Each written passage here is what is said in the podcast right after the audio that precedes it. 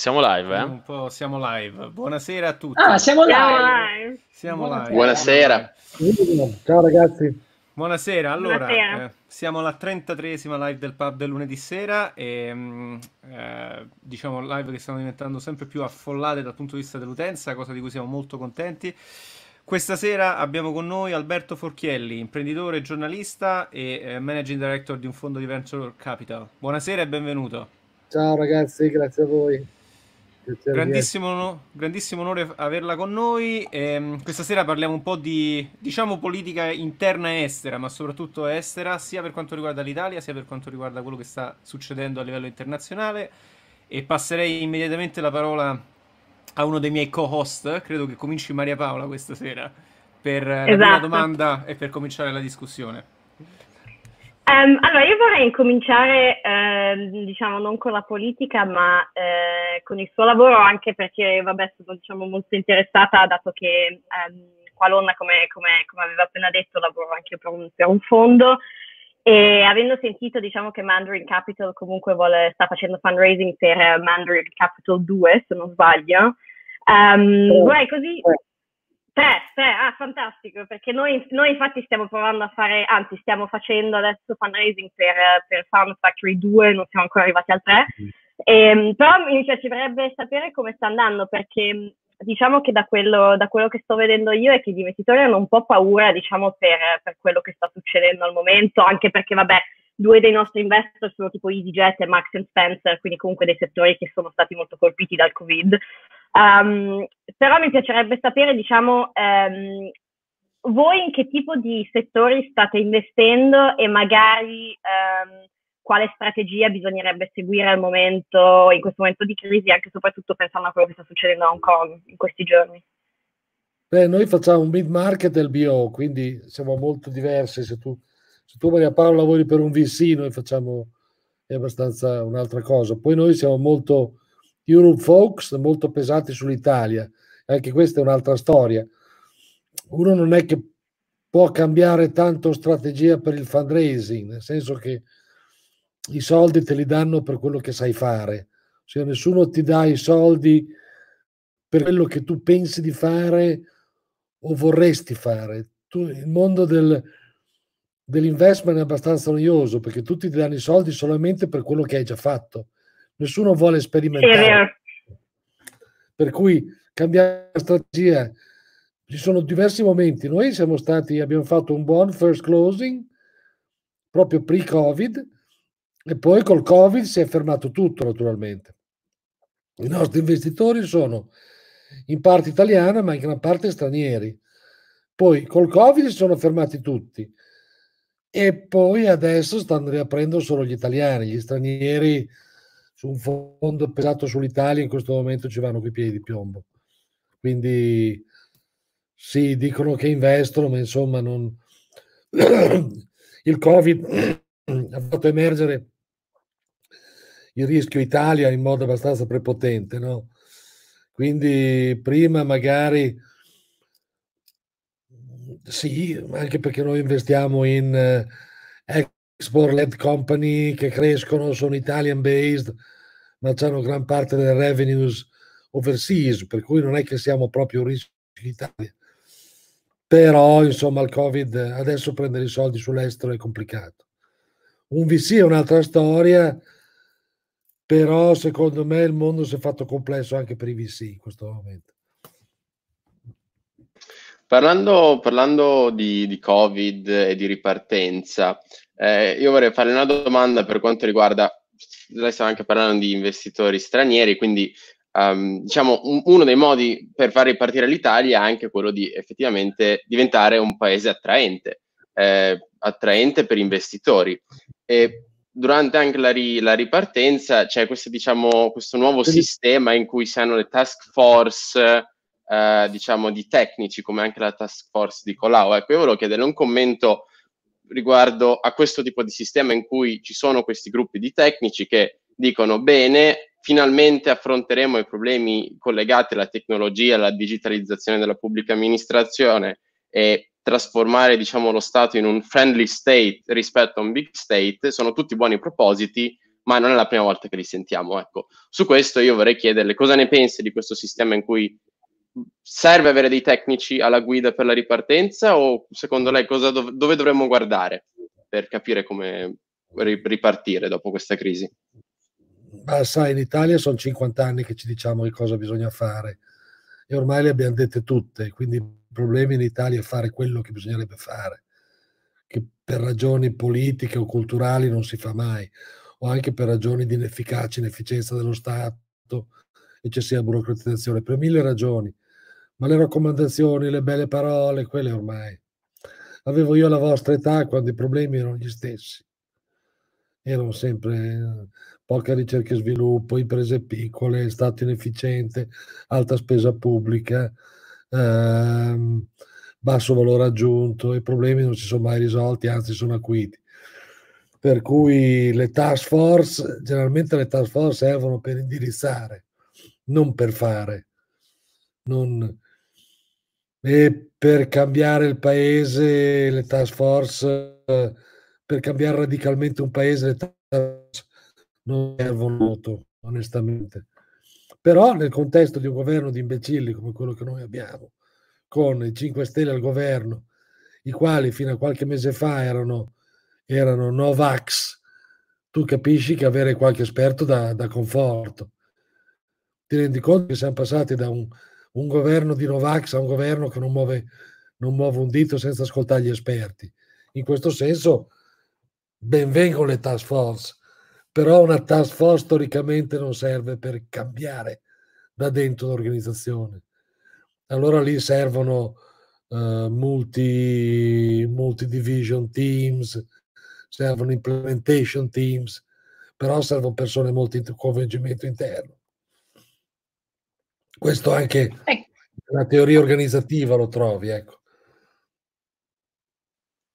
Parlando appunto di questo, della task force, di, questo, di quello che le ha definito un governo di imbecilli, l'altro giorno leggevo un articolo io su, sull'Espresso in cui si parlava del fatto che la classe dirigente politica della Prima Repubblica fosse un'elite culturale, intellettuale, ben superiore rispetto a quella che ci governa oggi.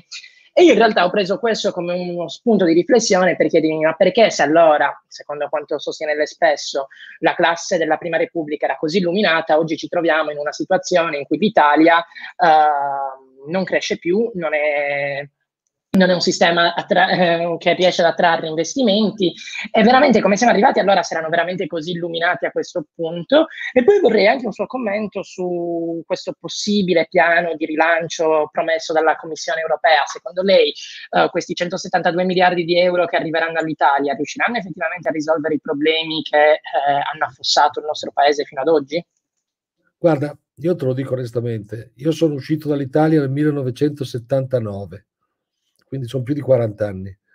E visto, poi sono andato dentro, fuori, dentro, fuori. Visto da fuori, l'Italia è abbastanza un paese di cretini.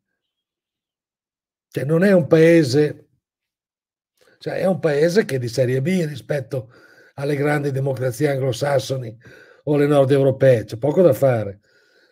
Abbiamo avuto una classe politica nella Prima Repubblica, classe politica che io ho frequentato perché ho già 64 anni, e ti posso garantire che era molto più preparata di quella di oggi. Il problema è che ha fatto errori giganteschi perché il debito pubblico che ci portiamo avanti è partito negli anni 70, cioè furono errori giganteschi, baby, pensione baby, gente che andava in pensione a 38 anni, cose di questo genere, il problema dei forestali in Calabria, è partito allora, insomma.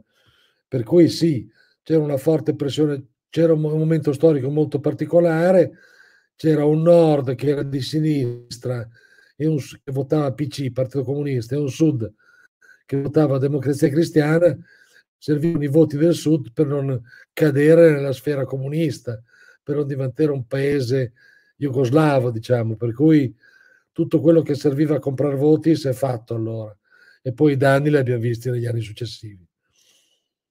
Quindi era sicuramente più in gamba, però però la dinamica del paese è tale per cui, per cui anche le persone in gambe si comportano da cretini in Italia, però ti dico. Mi piacciono queste, queste considerazioni. Del resto voi siete tutti all'estero. Del resto voi siete c'era una ragione. Sì, abbiamo... Domanda... Prego. Abbiamo cominciato questo podcast proprio per cercare di, diciamo, allora io non voglio azzardarmi a dire che sono tutti cretini in Italia perché non ho l'esperienza o la maturità per giudicare. È un paese ma... di cretini, non ho detto che sono tutti cretini. No, no, no, no, è un paese di cretini. Paese cretini cioè, non, voglio, non, voglio, azzardarmi a dire una cosa del genere perché non ho l'esperienza che ha lei sicuramente. Quello che dico, quello che dico è... Um, che ah, diciamo il motivo per cui abbiamo cominciato questa attività era per cercare proprio di, di, elevare un pochino il dibattito pubblico e cercare di far ricominciare la gente, invitare persone come lei o come qualcun altro che adesso lo citerò, diciamo a, a reimpostare il dibattito pubblico su binari un pochino più razionali, un pochino più analitici rispetto alle sparate propagandistiche appunto che si sentono spesso. E su questo ho una domanda, un attimo una deviazione. Ehm, lei conosce Boldrin, Michele Boldrin per caso? Sì, certo. Ok, è lei, sì, che l'ha, è lei che l'ha convinto ad andare su YouTube? Sì, sì, sì. Credo che sia riuscito nell'intento anche troppo bene. sì, sì, dopo lui ha preso, è molto, preso molto prolifico. Sì, sì. Però fa delle cose importanti, Michele. Sì. Fa delle cose molto... Cioè, sotto l'aspetto educativo fa moltissimo per voi giovani. È venuto qui in live, lo sa, è venuto due volte, fra l'altro lo inviteremo probabilmente. Eh sì, fa delle cose, cioè, svolge una funzione sociale importante Michele. È un po' inflessibile, eh? È un po' rigido. Glielo, glielo, diciamo la prossima volta che viene allora. Sì, è un po' festone, però, però avercene di Michele Boldrini. Sì, è forte. È, è forte. Scusa Gianluca che ti ho un attimo zottato la domanda. Sì. Allora, la, la, mia domanda parte da un'altra affermazione che lei Marco ha fatto adesso. del recovery fund. Sì, sì, infatti scusatemi ragazzi, ho capito che voi siete odiate questa Europa che io amo, però fatemi... no, beh, sì, beh. l'Europa, se la ami la odi tutte e due. Il recovery fund è un grande passo avanti a livello europeo, uh, perché è una forma di mutualizzazione, non ce lo stiamo a dire.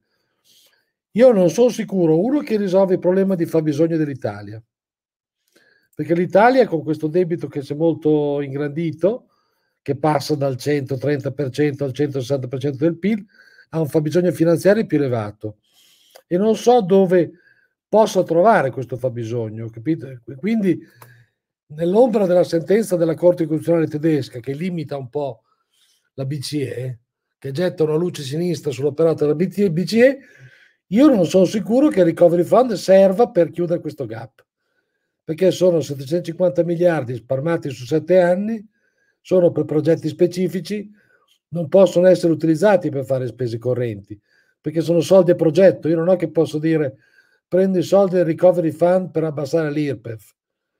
Primo, non so neanche se è previsto tra gli obiettivi. Secondo, io non è che posso usare un, un, una spesa in conto capitale per finanziare una spesa corrente. Per cui qualche dubbio ce l'ho, qualche dubbio che non basti ce l'ho. Però dal punto di vista europeo è un grande passo in avanti. Sì, e come diceva lei, soprattutto secondo me dopo, uh, dopo la sentenza della Corte Costituzionale tedesca è un segnale comunque anche di un cambiamento di paradigma da parte dei tedeschi, da parte della Merkel, lo sbaglio? Assolutamente. Io sono molto sorpreso perché insomma anche per i tedeschi andare a credere ancora all'Italia. Cioè, quando, quando parlo con i tedeschi sento le loro motivazioni no? di dare un'ultima chance all'Italia, di vedere se questa volta l'Italia saprà riscattarsi, queste cose qui, a me viene il latte alle ginocchia. Perché io sono cinico, io non ci credo. Mi scusi, eh, se, ma eh, io lo interpreto anche come un tentativo di cercare di preservare il mercato unico da cui poi i, bene- i tedeschi beneficiano. Questo rappresenta il 4% dell'export tedesco. Quindi, okay. E quella mossa lì di tirare fuori i soldi ai risparmiatori tedeschi per dare agli italiani è una roba che politicamente è complessissima. La Merkel ci è riuscita, eh, non lo fanno per preservare il 4% del mercato export. E poi è da, è da dire che, che che un, una ristrutturazione del debito italiano, debito italiano significa la fine dell'euro. Questi sono slogan, io non, non sono sicuro. E lei eh, quale spiegazione Giacomo, si dà allora? Quali sono tu? Sì, no. Che Giacomo, hai, hai monopolizzato la discussione. Sì, sì, no, lascio, lascio spazio, lascio spazio. Eh, Vai. Va bene, allora in realtà eh, io avevo un bel allaccio sui giovani, però ehm, siamo passati un po' avanti, però la domanda resta. Allora, eh, parto da due considerazioni. La prima era un suo articolo, cioè una sua intervista con l'inchiesta dove parlava di questo Jeff, che poi è diventato anche famoso per un'imitazione di Crozza, eh, e praticamente la bottom line dell'articolo era muovete il culo, perché qua fuori c'è gente che diciamo eh, vi mangia, l'esempio era la Cina praticamente, e spiegava di questo ragazzo che lavorava con lei, eh, che provava ad andare a, ad Harvard. Ah, F, cazzo, che prese 710 nel GMAT. Sì, eh, che, che comunque non è così alto, 710. Che poi deve, deve sapere che, deve sapere che il nostro Gianluca invece ha preso 760. Cazzo, io, io 710 di minchia. Io ho preso ai miei tempi 560. Eh, ma adesso è, cioè, Harvard veramente è diventata tosta, eh, andarci. Ah, comunque questi sono problemi, diciamo, ne, ne Ma stai dicendo che prima non lo era? Sì, però dico, con il GMAT è diventata tosta, cioè lo guardano molto di più adesso, magari prima guardavano un po' più le persone, adesso sono un po' più number based rispetto a prima. Scusa, quanto hai fatto te Gianluca? Scusa, scusate interrotto. 760, Grandissimo. Ale ti ha battuto per 10 punti, 770. incredibile, Ale Palma, incredibile. che è andato anche lui a Harvard. Comunque, vabbè, non è il focus della domanda. E vabbè, quindi spiegava praticamente questo Jeff che, che provava ad andare a HBS e la risposta era sì, se volessimo prendere tutti i cinesi che hanno 710 al GMAT, che è un voto molto Esatto. alto, lui che si fa il culo, eccetera, eccetera, riempiremo la classe solo di Esatto. Jeff. Esatto, Eh. esatto, me lo ricordo benissimo. E, e- e poi c'è un'altra sua intervista che avevo visto recentemente, ma in realtà è di novembre con Montemagno o settembre, dove praticamente lei anticipava eh, una cosa che poi effettivamente sta succedendo, che era eh, il fatto che in America non vogliono più eh, dare visti agli studenti postgraduate cinesi per i programmi STEM. E questo era parte di una discussione rispetto al fatto del, ehm, diciamo che praticamente i cinesi facessero drain del, della conoscenza, prendessero la conoscenza tecnologica dagli Stati Uniti e la portassero in Cina. E quindi lei diceva che probabilmente si sarebbe fatta sta cosa, effettivamente sei mesi dopo eh, la stanno proponendo al congresso. Ora, la, la mia domanda è, noi, e lei ci ha descritto molto bene come un paese di serie B, ora le, diciamo, l'elite o comunque le, le persone istruite di solito dei paesi di serie B cercano di andare a studiare nei paesi di serie A. Adesso il suo consiglio a un giovane che si affaccia ehm, diciamo in, ehm, in un mercato formativo, lavorativo, eccetera, eccetera, è di guardare ad est o ad ovest, cioè praticamente nel senso, No, no, supponiamo, no, ragazzi, Sì. est un cazzo. Mm, Est niente. Ossia, non, non- non- non- non esiste. Ossia, io, io ho moltissimi giovani che dicono: Ho deciso, il mio futuro è a Singapore, il mio futuro è a Hong Kong, il mio futuro è in Cina. Non esiste che l'Est ti formi. La Co- Corea è un paese. se in, in Oriente ti prendono se tu hai un PhD in Occidente, sei specializzato in qualcosa, allora ti pagano un sacco di soldi, ma ti pagano per quello che hai imparato. All'est non cresci, non fai carriera, puoi monetizzare solamente quello che hai imparato. Se sei molto specializzato e molto bravo. Però non è un mondo dove ti prendono e sei uno di loro. Non sarai mai uno di loro. È un altro mondo. Interessante questo non punto. mai. Mai, mai, mai. Ma con est qua stiamo parlando, scusate l'ignoranza, perché io poi Eh, sono Cina, completamente- Corea, Giappone. Mm, Cina, Corea, Giappone, adesso l'India ancora non ce la metto. Mm. Singapore, insomma, questi posti dove uno in teoria potrebbe andare. Cina, Corea, Giappone, Singapore, Taiwan. No. cioè, quindi lei, dovendo rifare la stessa scelta educativa dell'NBA, No. andrebbe comunque ad Harvard di nuovo, anche se ade- avesse adesso 24 anni. No, forse farei un PhD in, in ingegneria, in fisica, no? Non so se farei un'altra MBA, però per esempio no, prenderei la prima laurea sicuramente in ingegneria o fisica e matematica e poi farei un MBA. Probabilmente cambierei la prima laurea, non so la seconda, Non so se la seconda faccio un PhD ancora in ingegneria o informatica e poi prendo un EMBA, però la peserei diversa la mia carriera. Comunque all'Ovest, ossia prima laurea in Europa, perché i, i bachelor in America non mi convincono, è una storia complicata, poi, poi te la spiego. E poi la specializzazione negli Stati Uniti o comunque in, Occidente. Ecco. Comunque, per chi, perché ogni tanto questo tema ricorre nelle nostre live, specialmente quando c'è Broad Green, che ci chiedono qua, cosa consigliereste a un giovane, eccetera, eccetera. Mm. Eh, Alberto Forchielli ha scritto un libro che si chiama Trova lavoro subito. Sì. Ehm, e praticamente parla di questo, cioè di, di cosa sì, consiglierebbe a un giovane in termini di... Va sì, così, così, ma anche perché la prima laurea, se la prendi in America sei fuori dal mercato del lavoro. Sei fuori dal mercato del lavoro in America perché non hai visto, sei fuori dal mercato del lavoro. In Europa perché la prendi in America. Quindi non c'hai recruiter, sei un po' fuori. Quindi prima laurea in Europa, Secondo, specializzazione possibilmente in America, perché se ti lauri in America hai tutti i mercati a disposizione, no? Australia, Canada, Nuova Zelanda, quello che sia, Cina pure se vuoi.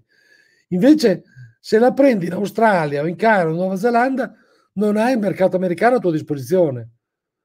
E se prendi una seconda laurea con una buona specializzazione, il problema di visto è molto minore. Se poi addirittura un PhD in informatica, il problema di visto quasi non si pone. Dipende dal tipo di laurea. Ecco, io invece... I figli sono tutti e due in America che vivono, io non ce li ho qui, che non ce li ho con me, non mi aiutano a casa, non ho il piacere di averli, però sono molto contento che siano là e faccio carriera là. E non sono mai stati discriminati. Spero che ci stia ascoltando mio padre perché si lamenta sempre che io sto lontano. Vabbè, Giacomo. No, no io... sono quegli egoismi dei genitori terribili.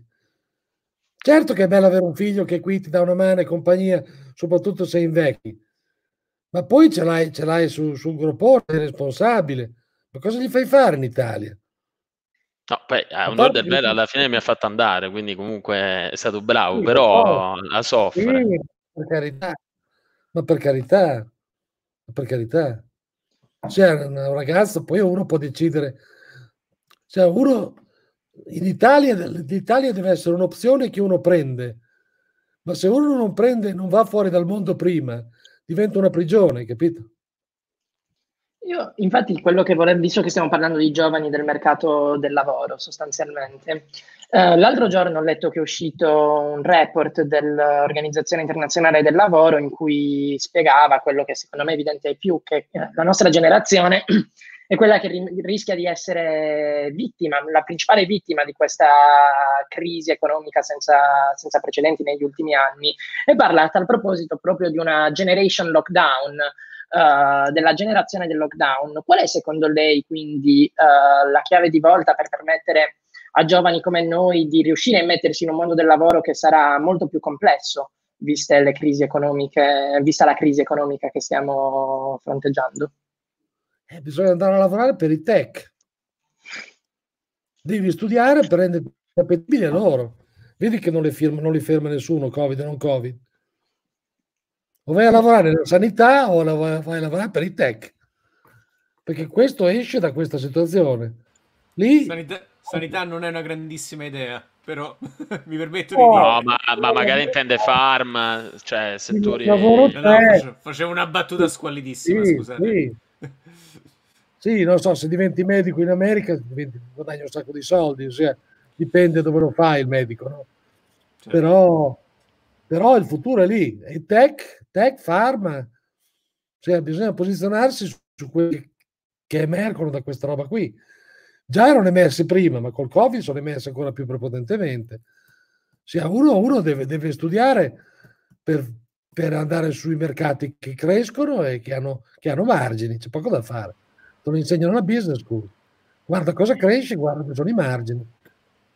Ma, secondo, ma secondo, secondo, lei questo cambierà nei prossimi 10-20 anni con l'intelligenza artificiale? L'intelligenza artificiale è tech. Sì, per questo dico, cioè, secondo lei, dato che ci sarà più automa- um, automazione, secondo lei poi uno dovrà entrare nei lavori che, farà, che si basano più che altro su cose eh, come emotional intelligence? Ma adesso emotional adesso qui, questa qui è la formula che si dicono quelli che fanno materie umanistiche per consolarsi, no? No, lo dice Kai Fu Lee, lo dice Kai Fu Lee, no, che dovrebbe che conoscere. Lo conosco bene Kai Fu Lee, era quello ah, è fantastico. Sì, sì, sì, sì, però sì, ma lui lo dice ai ragazzi cinesi che sono tutti inquadrati così. non so mai andato. Ha detto, ha, detto, ha detto, che l'ha detto anche ai suoi figli, poi non so se è vero. Però... Sì, adesso c'è questa storia. Sì, però bisogna, sono d'accordo. L'emotional intelligence è molto importante perché escono tutti questi ragazzi che sanno fare informatica macchinetta, però non sanno dire uno più uno, capito? Sono assolutamente inespressivi sotto l'aspetto personale, non hanno, non hanno skills interpersonali, per cui c'è questo ritorno per spiegare anche a questi.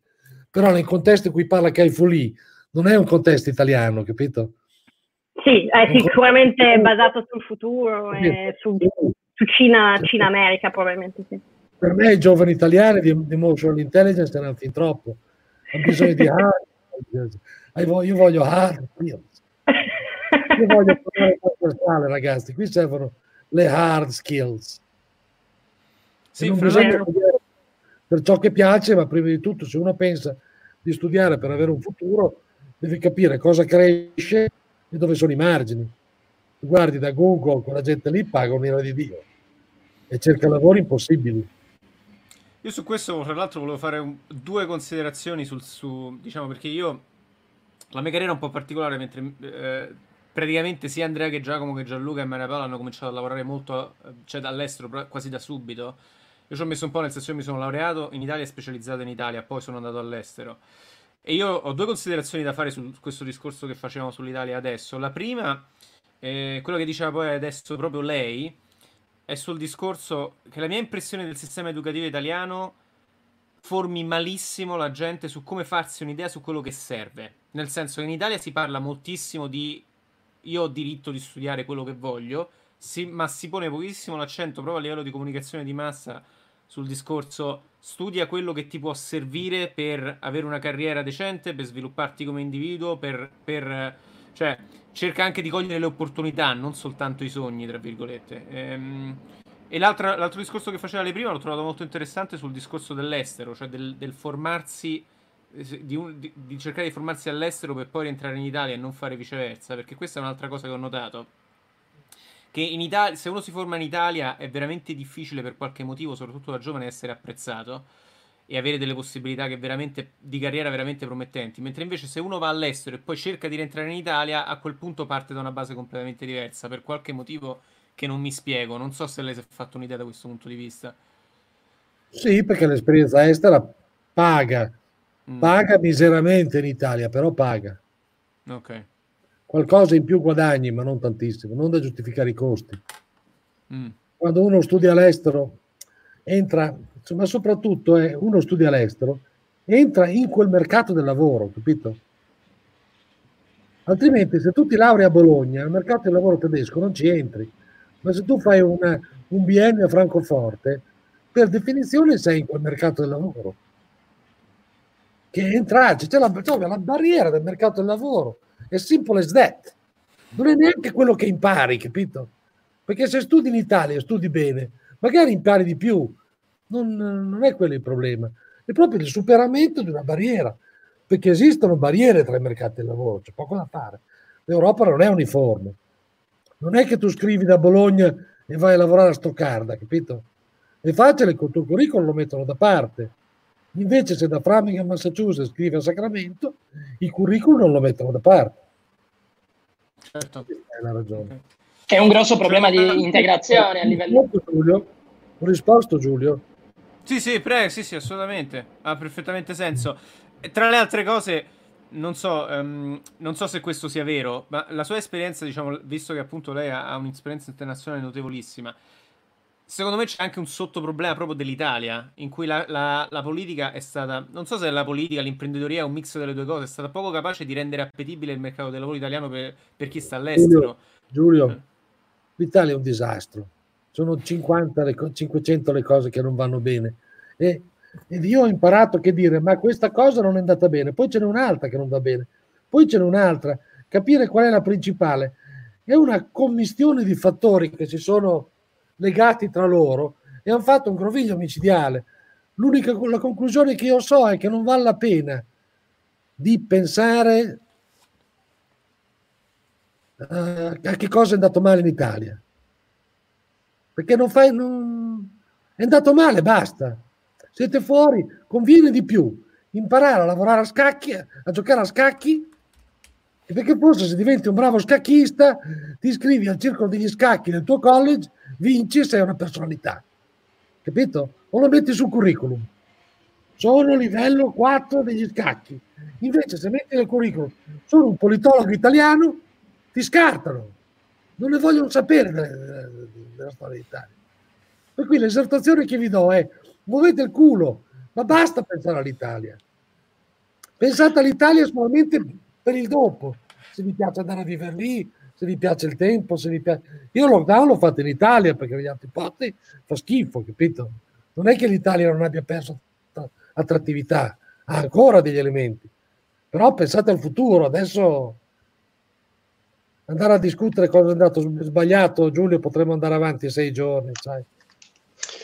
Ma io, io, invece volevo chiedere una cosa, cioè adesso noi, noi inteso noi cinque, siamo, cioè io mi ritengo come tutti noi privilegiati, nel senso che abbiamo avuto l'occasione, l'opportunità di poter studiare all'estero. All'estero inteso come Germania, cioè in Europa, magari in Francia, Inghilterra, quindi comunque proveniamo da un, da un certo background privilegiato, però secondo me è diciamo, dire che andare via dall'Italia è, un, è, una delle soluzioni per noi giovani, taglia fuori, c'è una barriera di ingresso altissima ah, no, per tutti io... quelli.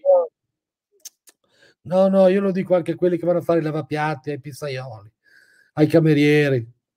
Ok, no, perché volevo chiarire questo aspetto, perché comunque... No, no, cioè, ov- che se tu, fai, se tu hai il pizzaiolo ti butto fuori a calci, se fai il cuoco fuori a calci, se fai se sei operato specializzato in qualcosa, fuori a calci.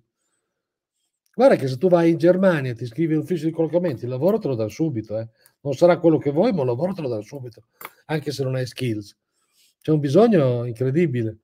No, lo dico a tutti. Poi naturalmente chi ha soldi esce meglio di chi non li ha. Chi non li ha o deve uscire lavorando e studiando, che è durissima, o deve uscire con gli Erasmus e poi arrangiarci con qualche prestito, qualche borsa di studio, qualche risparmio familiare. Mi rendo conto che è molto più duro, però questa è un'esortazione che io, io ho per tutti. Io parto dal principio, se io non cerco di diventare Presidente della Repubblica, io ho fatto così con i miei figli, hanno 34, 30, 35, 34 anni. Ho impostato il discorso vent'anni fa, adesso che sono all'estero sono molto più sollevato, quindi io tratto i ragazzi come se fossero tutti i miei figli. Io non me la sento di dirti, ah no, ma stai qui, vai nella gioventù liberale, lotta per il tuo paese. Capito? Non ci credo. Non ci credo. No, no io non sono neanche nato in Italia, quindi no, capisco, era solo era, era, giusto per... Ma sei rinunciato per... alla cittadinanza tu, Turca, ti sei deturchizzato per essere italiano, adesso non fare, manco sono nato in Italia, così... Se, sei... vuoi, se vuoi, andare al confine in Siria a combattere per Erdogan, prego, io ho detto passo questo, questo giro, però no, era comunque per capire perché effettivamente, cioè io ne ho conosciuti anche qua a Londra di ragazzi e ragazze italiane giovani che non erano qui per magari per studiare, eh, erano qui per lavorare, magari giustamente anche per fare lavori come il kitchen porter, il lavapiatti, il pizzaiolo, come anche ci sono tanti che vengono anche diciamo a livello professionale, quindi giovani professionisti. Però comunque, secondo me è comunque una barriera, cioè il dover per forza uscire dalla propria nazione per poter crescere, secondo me è un grosso svantaggio. Eh pensa, pensa, ai pakistani, pensa ai bangladeshi, pensa agli egiziani. Certo. Guarda che al certo. mondo sono gli spiegati dei fortunati, eh? Certo, certo. Il mondo tende tutto a, a... Ci sono 3-4 paesi giusti e tutto il resto del mondo a correrci dietro. Certo, no, è vero, è vero, indubbiamente. Allora, a questo punto abbiamo un paio di domande dal pubblico, ma diciamo le facciamo un po' più tardi. A questo punto, purtroppo, spiego sempre per chi ci segue, questa piattaforma non consente di far entrare più di 6 persone per volta, quindi faccio un secondo accomodare Andrea fuori e facciamo entrare Lorenzo Gardini, che questa sera partecipa con noi alla live. Buonasera e benvenuto Lorenzo. Buonasera, dottor Forchielli. Mi scuso, uh. abbiamo avuto un attimo di problemi tecnici a farla entrare prima, ma è colpa mia. Uh-huh. E... No, io entro un po' a gamba tesa qui al pub del lunedì sera, un po' da outsider, un po' da intruso, perché eh, io, io, mi occupo di cose un po' diverse d- dagli altri ragazzi. Diverse, diverse sei romagnolo, diverse. Non di Ravenna. ehm, prima di tutto io sono ancora fermo in Italia a Milano e, ehm, e sono anche più indietro nella carriera rispetto agli altri, ma com- come interessi ehm, appunto affronto politica internazionale, sicurezza, difesa e cose del genere. E volevo, ho proposto di mm, chiamare lei a una puntata del, del pub per parlare, così subito vado dritto al punto, di Cina ma in un modo diverso, perché nel col lavoro che faccio con la mia associazione, sempre l'Imbocconi, Alef Analisi Strategiche, abbiamo l'opportunità di parlare con, con, accademici, qualche volta con dei militari, e ci dicono sempre le stesse cose, c'è sta trappola tucidide, tutte la, le tensioni con i vari paesi, ma non parliamo mai con della gente che con la Cina ci lavora, ha degli interessi economici, perché è un po' un tabù Volevo chiedere a lei. Perché devono stare zitti, perché devono stare zitti. Esattamente. Perché devono stare zitti. Ma qual, qual, è il, cioè, nel senso, noi abbiamo un po' il mito perché sono il partito comunista cinese, quindi tutti zitti, ma nel, nel, nel materiale, quali, quali, sono le minacce che uh, un imprenditore o un'azienda che inizia a stringere dei legami forti con la Cina, che vuole andare in Cina? Ti fregano ti fregano, non c'è niente da fare. Non c'è tribunale, non c'è avvocato, non c'è nessuno. Ti fottono e basta. C'è una giungla. Non c'è giustizia, non c'è, non c'è tutela, non c'è... Se ti va bene, bene, ma se no, se ti va male, ti fottono. Però ti conviene stare zitto perché altrimenti poi c'è un grande mercato, non ci rientri più. Però con, con, con, questo, con questo suo intervento, allora perché è nato Mandarin? Cioè, questo forte richiamo. No, no, giusto, il primo fondo era metà azionisti cinesi e metà europei e, e in Cina. Il secondo fondo era 90% europei internazionali, 10% cinesi. Il terzo fondo è zero cinesi. Mandarin si è evoluta da allora, è rimasto il nome, però non investiamo più in Cina, facciamo solamente il secondario in Cina però io Però... non ci credo più a portare le, le, aziende cinesi in Europa, per esempio. Ci ho provato, mi sono scottato, non ci provo più. Posso chiedere una cosa da completo ignorante su questo, su questo argomento? Scusami Lorenzo se mi intrometto un secondo, ma questo mi incuriosisce molto.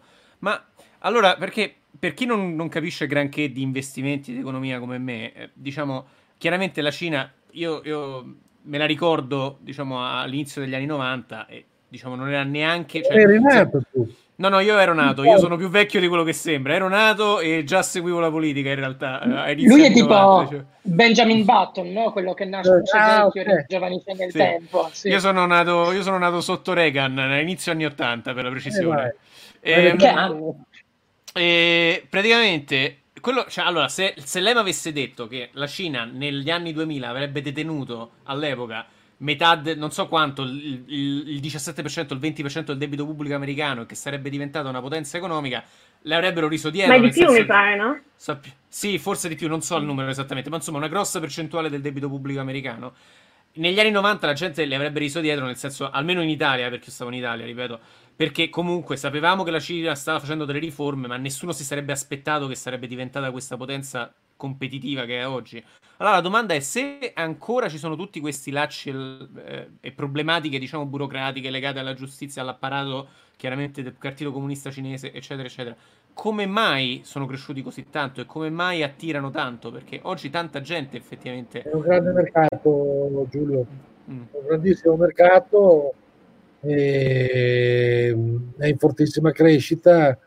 Se tu sei a capo dell'azienda non puoi non puoi non sfruttare l'opportunità cinese, che sia o quella di produrre o quella di vendere in Cina o entrambe. È impossibile, cioè, perdi il posto, però lo fai con, eh, se conosci la Cina, lo fai con scarso entusiasmo andando a rasenti i muri. ecco, io su questo... Vai Gianlo, scusami. Sì, ehm, no, allora io mi allaccio a un'altra cosa che avevo sentito eh, durante la sua intervista con Montemagno e che poi ehm, è diventata attuale negli ultimi giorni. Ed è praticamente lei parlava di come ehm, secondo lei l'UK praticamente andrà sempre più verso una deriva cinese. Uh, perché um, praticamente eh, con US alla fine non è che uh, sia un mercato di esportazione incredibilmente grande per loro, comunque in generale non è un mercato grosso per uh, l'Inghilterra, e poi con l'Unione Europea diciamo c'è tutto, tutta la questione Brexit, eccetera, eccetera, che è una narrativa che adesso di nuovo stiamo parlando di settembre, novembre, quindi è, è facile fare l'analisi ex post, però è una narrativa che ha senso, no? Però ho visto appunto che c'è stato allora, Dominic Rabb mm. che, che, adesso ha esteso, cioè ha fatto questa dichiarazione rispetto al fatto che verranno estesi i, mm, i diritti di visto per i cittadini di Hong Kong. Lei come la interpreta questa cosa? Ma guarda, io, io credo che strutturalmente mantengo la mia posizione, ossia l'Inghilterra sarà attratta dalla Cina però ci sono, primo, questa posizione forte dell'Inghilterra su Hong Kong, no, sui visti, e poi c'è soprattutto che sembra che il governo si stia, che l'inglese si stia orientando a cacciare via Huawei. Io lo interpreto, però la vedo più tattica. In questo momento l'Inghilterra vuole fare un free trade agreement con gli, con gli Stati Uniti e quindi vive questo come un'imposizione. Sta negoziando un free trade agreement l'exit con l'Europa, vuole fare un free trade agreement con gli Stati Uniti, nel breve non può certo piantare due dita negli occhi all'America sul discorso dei visti c'è una lunga storia di, perché ci sono moltissimi centinaia di migliaia di hongkonghini hanno un passaporto inglese che gli fu dato prima del, del, dell'endover nel 97 per cui prima del 97, per cui però non può essere ma questo senti cosa dicono questi qui? Eh, ce l'hanno con me mi dispiace ma questo dottore sputa su qualsiasi cosa. Ti volevo dire ma il, il per cui è una posizione che gli inglesi hanno di principio sul, su Hong Kong. Però io guarda io dico primo gli inglesi non riusciranno a... Ah beh, il discorso che ho fatto a Montemagno, no? La ragione per cui credo che gli inglesi non possono fare a meno dell'Inghilterra, non te la sto a ripetere. Ti dico un'altra cosa, io credo che Hong Kong come piazza finanziaria sia destinata a essere compressa no? con queste nuove cose che stanno succedendo. Per cui i cinesi avranno bisogno di un'altra piazza finanziaria internazionale a cui appoggiarsi. E siccome li, fanno uscire anche da New York, non so se hai letto, gli americani non vogliono più aziende quotate al, al, al Wall Street o al Nasdaq da parte di, di soggetti cinesi perché troppe truffe. Quindi io credo che Londra diventi, diventi un percorso stabilito perché non possono andare a Tokyo.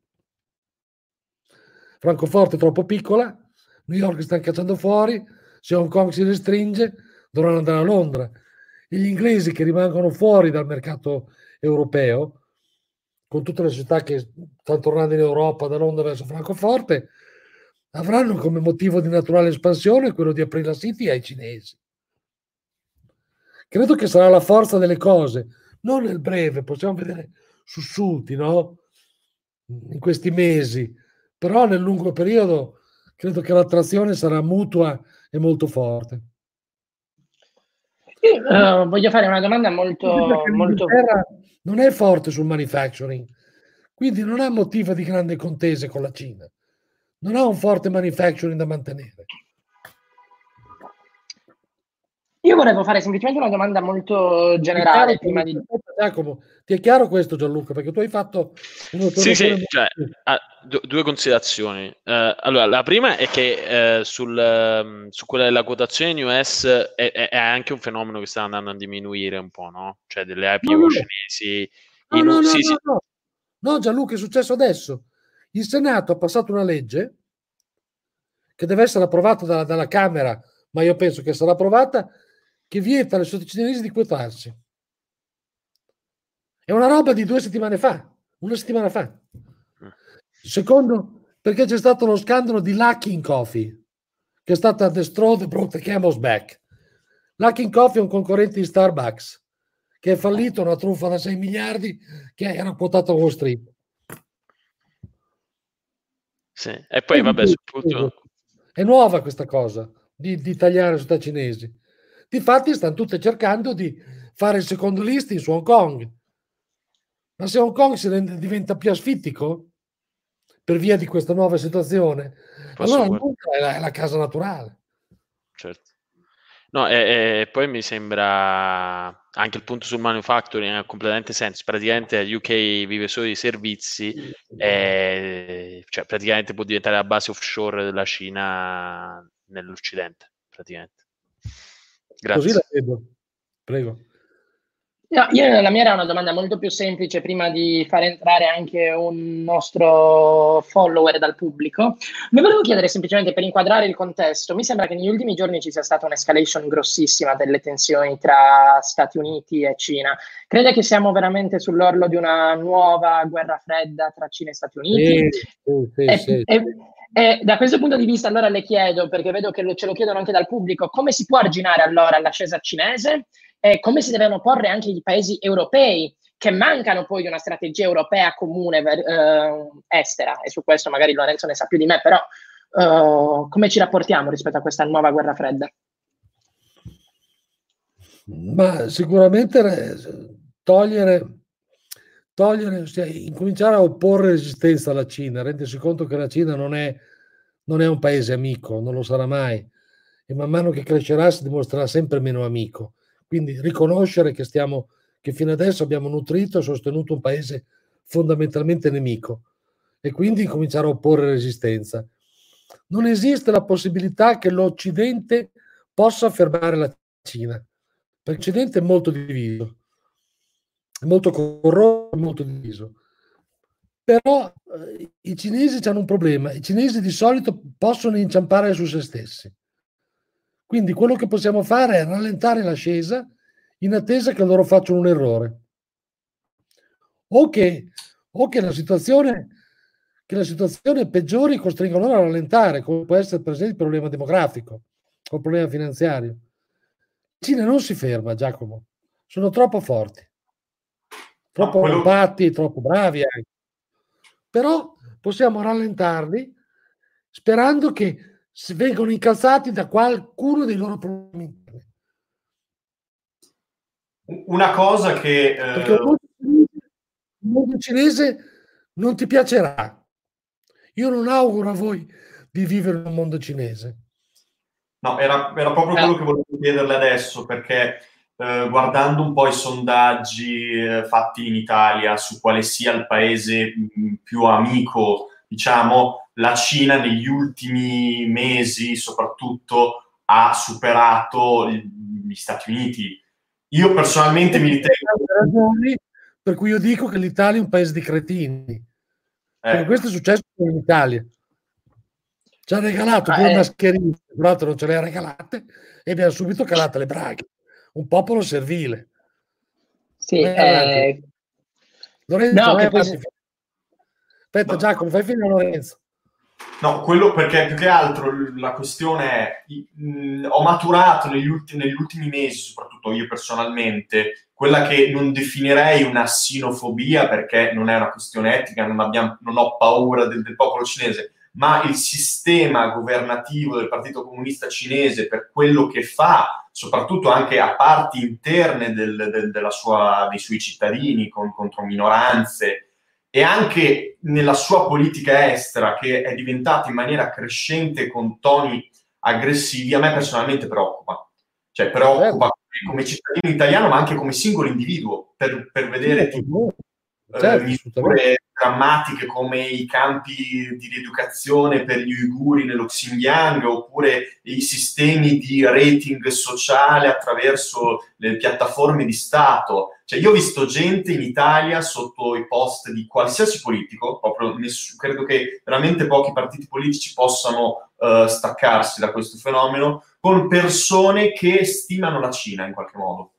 E eh, cioè, nel senso, a me verrebbe personalmente, anzi, una cosa che sto cercando di fare, una sensibilizzazione su questo tema, ma mi viene spesso fatto notare da persone magari un po' distratte che questa cosa, ca- cioè che sembro quasi un razzista, uno xenofobo, uh, un profeta di sventure che cerca il conflitto, però io sono veramente tantissimo preoccupato sotto diversi punti di vista e, e volevo chiedere se ha fondamento no, questo.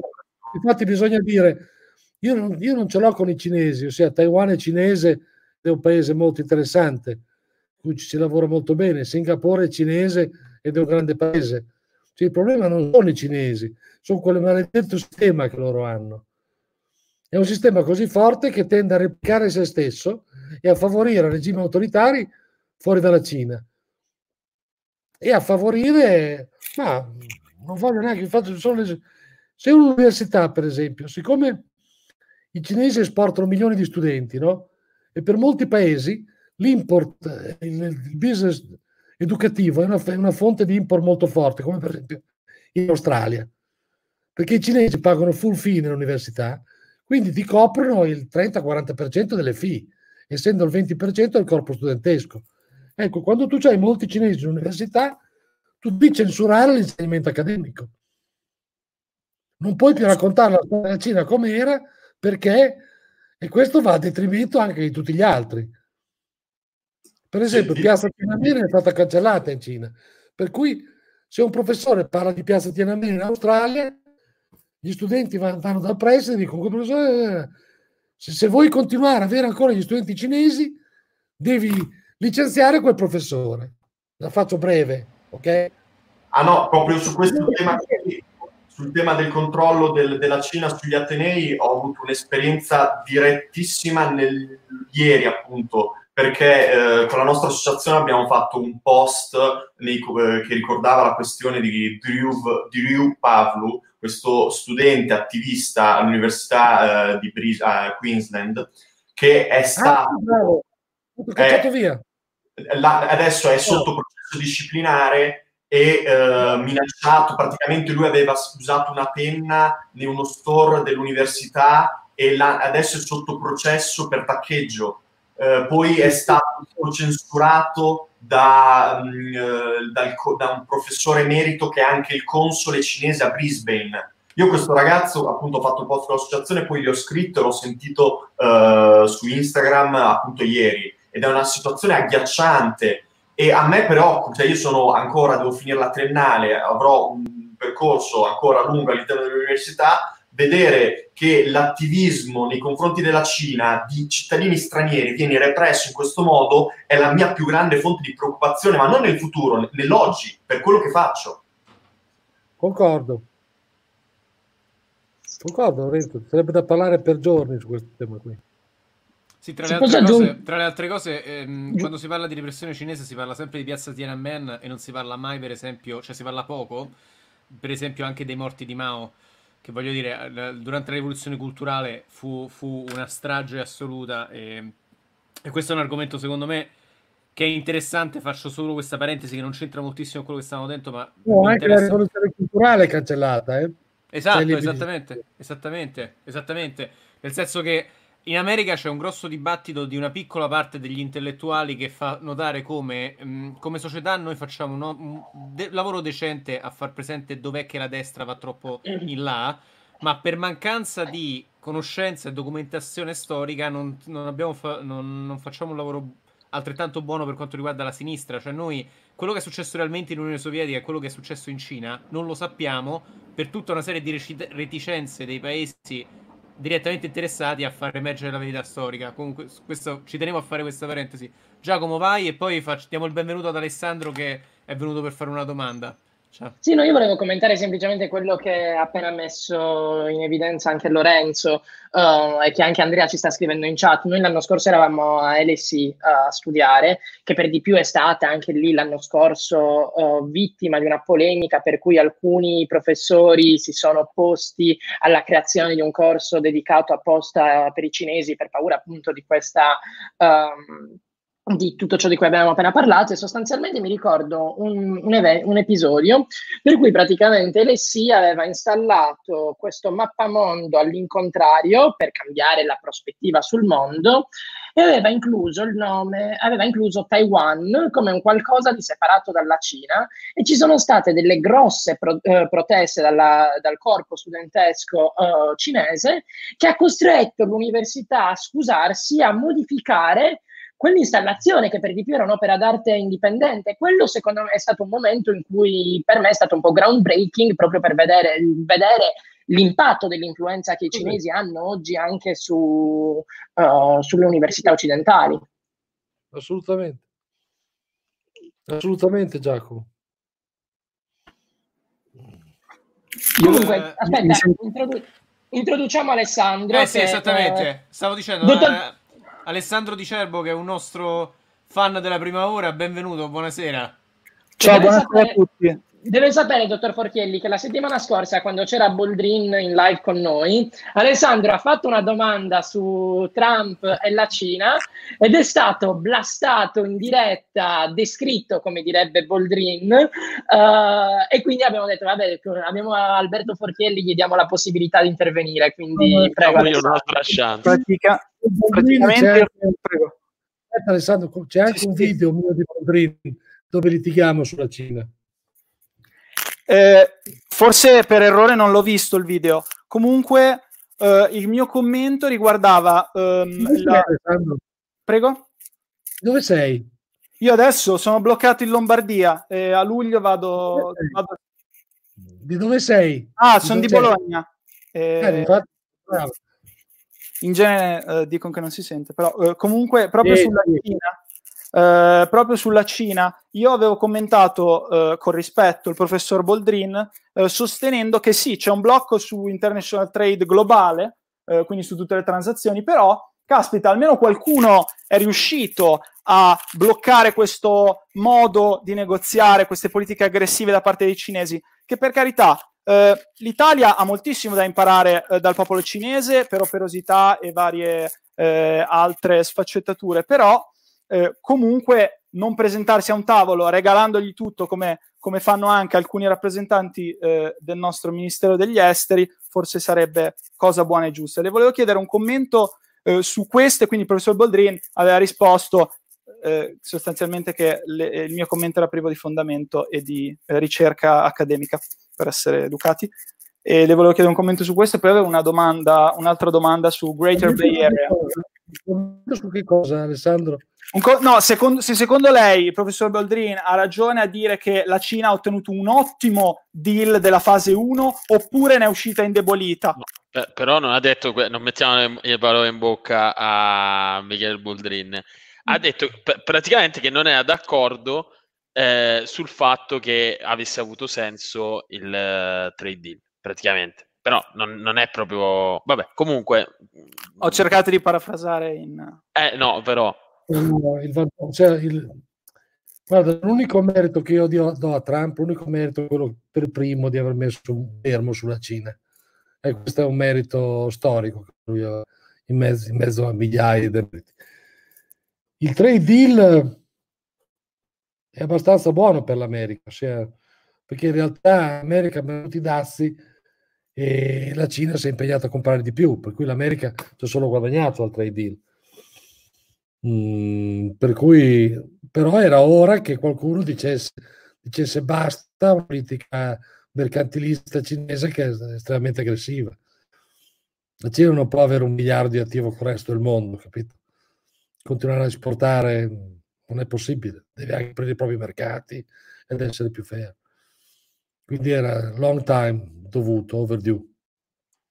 E poi se, se posso aggiungere... Statistiche ci sono dati su questo. Su, sulla scorrettezza del cinese commerciale ci sono... Basta che vai su Google, eh? c'è milioni di dati, non è che non c'è fondamento sono stati tra, scritti libri. Tra l'altro, ho un ritardo, scusate. Tra l'altro, proprio un mio amico eh, doveva essere trasferito da, da fare computer science a, a Singapore, a, a, Stanford, ed è stato classificato, poverino, come, come national security threat, che poverino è, è, un mio amico e posso assicurare al governo americano che, che, ne, che non è national security threat. E volevo eh, fare l'ultima domanda brevissima eh, cosa ne pensa di, del progetto Greater Bay Area, quindi praticamente il, pro, il, progetto che prevede che il Guangdong sia, co- sia, molto più collegato rispetto ad ora con le regioni amministrative speciali di Macau e, e Hong Kong, eh, che è una domanda sul futuro finanziario di, eh, di, Hong Kong, e se veramente riescono a competere con la Baia di San Francisco e l'area metropolitana di New York. Non voglio se riescono a competere. Ok. Loro praticamente hanno questo un, c'è un triangolo che va dal Guangdong giù a Hong Kong, Macao, che sono zone di business speciali, che vale circa 150 milioni di persone. Dove Hong Kong è il centro finanziario, Macao è il centro del leisure, Shenzhen invece è il centro del manufacturing e del sapere. Creano una zona integrata che vale 150 milioni di persone dove c'è praticamente tutto. Quindi creano dei canali per perché adesso da Hong Kong a Macao a Shenzhen sono due paesi diversi, per cui c'è la dogana, devi stare anche due ore in dogana, per dire. Se da Hong Kong vuoi andare a Shenzhen non ci puoi andare in macchina, perché devi cambiare macchina, la stessa macchina non può circolare. Cioè, le, le, le, zone non sono integrate. Quindi integrare Hong Kong con il resto del, del, della Cina, perché portando dentro tutto il rule of law, tutta la competenza, tutta la, la lingua inglese, tutta la competenza finanziaria e i collegamenti internazionali, sicuramente abbattendo il vincolo della dogana che, che sicuramente facilita un'enorme creazione di ricchezza, quindi penso solo bene. Che possa battere la, la, la, la Silicon Valley, why not? Sono molto forti sulla tecnologia cinesi. Eh?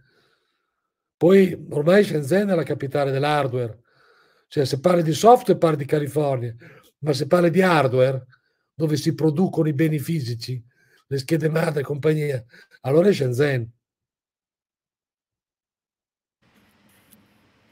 Chiarissimo, la ringrazio, dottor Forchielli. Grazie Alessandro, grazie per essere intervenuto. Eh, adesso, sempre per motivi di limiti di piattaforma, facciamo Comunque, Alessandro, Oh, scusate, lo ti faccio entrare, scusa. Tanto comunque vi ascoltavo da background. Sono stati scritti milioni di pagine sul problema commerciale, sulle barriere invisibili e visibili con la Cina. Tu sei cioè, sono vent'anni dall'ingresso WTO, poi trovi... Non è vero che non c'è fondamento accademico, capito? La ringrazio fatto, per, per avermi... Sul fatto che la Cina sia stata mercantilista, ok? Questo ti dico, ok? andrò a letto felice e, e, e lascio spazio a, ad altri ragazzi che, che, magari hanno altre domande.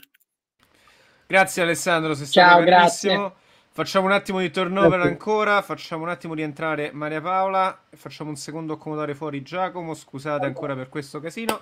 Allora, ehm, a questo punto abbiamo un paio di domande dal pubblico, se nessuno vuole aggiungere nient'altro, forse Gianluca, scusami. Eh, no, più, più che altro non, non, so più o meno quanto tempo abbiamo, cioè nel senso io avrei domande a raffica, però... Dipende da, da eh, Forchielli, dipende da eh. Forchielli. Eh. Sì, adesso ancora mezz'ora ragazzi, mi manca la voce. Perfetto. Vabbè, Lore, volevi dire qualcosa tu che... Sì, una rapidissima domanda, che poi rischia di aprire un vaso di Pandora, ma è rapida. Cambiando totalmente argomento Stasera dovrebbe esserci il lancio della nuova sonda americana, già la prima sonda, cioè il primo veicolo che porterà eh, l'uomo, gli americani nello spazio e dai tempi dello Space Shuttle è la prima made in America. Ma c'è una novità, ossia che il, il contractor che fa, cioè il, il progetto è privato, cioè è appaltato dalla NASA ovviamente, ma la mano del privato è molto forte. Eh, c'è spazio per investire del, dell'equity, ci sono nuove realtà eh, di iniziative di, di, piccoli imprenditori che si affacciano, si stanno cercando di affacciare sulla space economy. N- nella, sua esperienza ne ha già trovate? Con, cosa ne pensi, insomma? No, io non le ho trovate perché non vengono da me. E poi sono in poli particolari, no? Sono intorno a Caltech, eh, sono intorno... Cioè ogni, ogni hub in America c'è la sua specializzazione, a New York c'è molto fintech, a Boston c'è molto pharma, a, a Stanford, nel Palo Alto c'è molto IT, quindi per me Aerospace può essere più intorno a Boeing o più, più intorno a Pasadena il Caltech, che, che, la scuola, che è il college di Aerospace per eccellenza, più ancora dell'MIT in America. Per cui non mi sono capitate, però io ti ero speso Come? No, per una, una, chicca per gli altri, è il college, credo, di The Big Bang Theory, una serie... Confermo, sì. confermo, è Caltech, sì, eh, è quello. Sì. Quelli dell'MIT non considerano Stanford come concorrente, ma considerano Caltech. Caltech ha un average score entrata superiore all'MIT e sta a Pasadena in California è soprattutto noto per l'aerospace. Io però sono sicuro che ce ne sono migliaia di startups, come in tutti i settori. Quando io ho fatto un corso lungo alla Singularity University sull'aerospace, mi hanno fatto una testa così, quindi è considerato uno dei mainstream. Quindi sono sicuro se gratto e comincio a cercare le start, me ne vengono fuori a centinaia e migliaia. Però lascio perdere, se no mi intasano Gmail. È tutto questo che ti posso dire, Lorenzo. No, perché io sono molto interessato a lavorare in quell'ambito lì. Uh, verso Spa- Lorenzo, Lorenzo, devi andare a lavorare a SpaceX allora o all'ESA. Comunque mi piace che Fortielli stasera è il nostro career coach. Quindi diciamo, oh, io vorrei fare questo, allora, vai, vai, vai, vai, a Caltech quest'estate vai a Caltech a capire cosa ci vuole per andarci e poi ti cominci a andare su quello, a preparare su quello. Si fa così poi andare a cuore giuste. Cioè, vai, allora... vai nelle università giuste, parli con i professori giusti, sei nel giro giusto, vai, cioè, vai dove è il mercato. Non stare in bocconi che perdi solo il tempo, perdi. Eh, sì, no. Space, sì, Boccone puoi no, andare... no, sì, sì. Eh, no, vabbè, una battuta perché siamo conosciuti in Boccone e io e lui. Eh, no, io avevo una domanda, um, cioè un, un, tema che ricorre sempre nelle sue interviste, nei suoi interventi, è il fatto che, malgrado lei abbia fatto molto business in Cina, ehm, non ha molta considerazione dei cinesi in termini di business, cioè è un passaggio che ha fatto anche prima, no? Dove dice, per esempio, eh, i cinesi non sono mai amici. No? Sono imbroglioni, Gianluca, sono imbroglioni. Tirano delle grandi inculate, cosa vuoi che ti dica? Cioè, la mia esperienza è stata quella. Io ho passato vent'anni della mia vita a schivare le inculate in Cina, cosa che ti dica.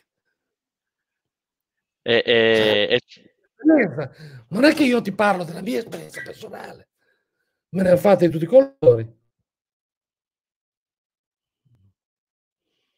E, e, lei dice non c'è, perché in Cina c'è tutto questo concetto del Guangxi, no? Non so come si pronuncia eh, bene, del sì, loro... Sì, ma tra di loro, cinese cinese. Il Guangxi non funziona mai nei confronti di, di, di un europeo. Funziona i primi due o tre anni, poi te lo mettono in culo. Trovi, trovo sempre un cinese che è più quasi di te. Possiamo spiegare un attimo cos'è questo concetto? Perché a me mi è completamente estraneo. Cioè, di che si tratta esattamente? I rapporti, l'importanza dei rapporti personali. È un concetto paramafioso. Sì. Molto, Quello... molto siciliano. I rapporti, i rapporti. Allora, capito? Trovi sempre un cugino, qualcuno che rapporti migliore dei tuoi, capito? Alla fine è meglio lavorare in un mercato con una legge, con un tribunale con le leggi chiare come devo fermare. Quello che in arabo si chiama wasta e in napoletano si chiama un sistema. Un sistema, esatto. Però l'esperienza è lavorare in Cina, glielo diranno tutti che è molto molto difficile, capito? Mercato molto molto duro dove ti fanno... Ti dico, se in America arrivano al punto di delistare cinesi per le eccessive truffe sulla borsa americana, ci sarà qualcosa di sbagliato, no? Allora, um, se non abbiamo ulteriori follow up, abbiamo diverse domande dal pubblico, ragazzi. C'era qualcuno che vuole dire qualcosa? Sì, solo una cosa, un episodio ah. recente che la piattaforma Zoom, quella per fare videochiamate, insomma, che dopo che siamo passati lo smart working al working from home, insomma, c'è stato proprio un'esplosione, un boom della, di Zoom, una delle piattaforme più usate, e c'era un, un'azienda tipo una penny stock con, i, con, il loro, con il loro headquarters a Shanghai in Cina che aveva il ticker, quindi il codice con cui i trader compravano e vendevano le azioni, che era Zoom, che era come quella di Zoom, malgrado non essendo la Zoom originale. E, e, effettivamente poi hanno dovuto sospendere tutte le contrattazioni perché questa azienda cinese aveva un po' fregato diciamo il Nasdaq insomma per quello. Quindi niente sono una storia simpatica su questo Giulio. No, prego. esami fottono sugli esami anche perché questa, questa etica qui non c'è da loro. Cioè, se freghi sei furbo, capito? Ma ah, non come in Italia. Eh. No, troppo abbastanza come in Italia. Quando mi, okay. fermavano, quando mi fermavano negli aeroporti mi chiedevano com'è la Cina? Un'enorme Sicilia, come che sia. Fantastico. Allora, dicevo, abbiamo un paio di domande dal pubblico. Um, uh, Berks sì, credo che sia Berks, sì. Un utente che si chiama Berks ci chiede cosa ne pensa dell'operato di Marchionne. Completamente out of the blue, come si dice qui. Va bene, ha salvato l'azienda, la Fiat era fallita. Come scusi? Nella Fiat era fallita, ragazzi, quando l'ha presa in mano lui. Mm. L'ha salvata, ha fatto fare un sacco di soldi alla famiglia.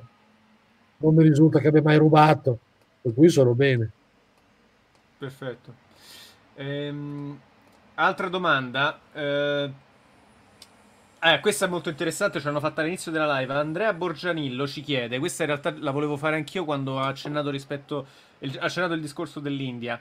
Come vede l'India? Nel senso, sfrutterà il suo enorme potenziale o rimarrà sempre il fratello minore della Cina? Quali sono le potenzialità del mercato indiano e della sua espansione a livello internazionale, secondo lei? Ah, è un po', è un po' una grande Italia non riescono a fare le autostrade, non riescono a fare le ferrovie, c'è una burocrazia asfissiante, una corruzione asfissiante. L'India non tiene il passo della Cina, ragazzi. Basta andarci, ti rendi conto. carità, crescerà al 5%, il mercato è importante, diventerà sempre più importante, ma ha un dividendo, dividendo demografico molto importante, molti giovani sono intelligenti, però non c'è ancora il sistema cinese, la meritocrazia, la rapidità, la coesione che ha la Cina, non c'è in India. È l'Italia, divisa l'Italia al cubo, però con un miliardo di persone che lavorano sono intelligenti. Ottima, ottima risposta. Vai Giacomo. No, eh, Giacomo... Solo, scusami Vai. brevissimamente su questo punto, perché in un altro intervento lei ha, ha, detto questa cosa dell'Italia al cubo e poi ha aggiunto anche in termini di capitale umano. E quella è una cosa che ho trovato molto interessante, perché è vero, sì, gli indiani sono forti, fanno... Gli italiani sono bravissimi, ragazzi. Basta farli uscire dal sistema. I ragazzi italiani che vedo in giro per il mondo sono tutti bravissimi. Basta farli uscire dal sistema italiano tutti gli emigrati italiani hanno fatto bene al mondo. Non è anche, è anche un po' deitalianizzarsi volendo, eh? nel senso che io vedo che ci, certo, diciamo, quelli che trovo certo, all'estero certo. si, si, distinguono in due grosse categorie. C'è una macro categoria di gente veramente in gamba, devo dire, e poi c'è una micro categoria che si porta l'Italia dietro e certe dinamiche italiane dietro che fa un po' più fatica. E quello è un peccato. Gli scemi che fanno l'80% della stupidità. però, però in generale l'immigrato italiano perché mondo a mondo ha fatto molto bene. Quindi l'Italia non si esprime a livello di sistema, però si esprime con un altissimo standing delle proprie risorse, però individuali purtroppo. Lo stesso gli indiani. Quanti CEO Silicon Valley sono indiani? Quello di Microsoft è indiano, quello di Google è indiano, quello di Pepsi era indiano, sono moltissimi. Sono bravissimi, c'è poco da fare.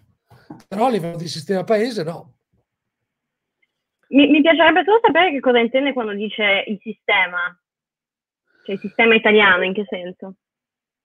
Governo, eh, terzo settore, corpi intermedi. Eh, cioè la burocrazia italiana. Sì, burocrazia. Il rapporto pubblico-privato. Quindi praticamente bisognerebbe radicalmente cambiare la pubblica amministrazione in Italia. E siccome non è possibile, non ci credo.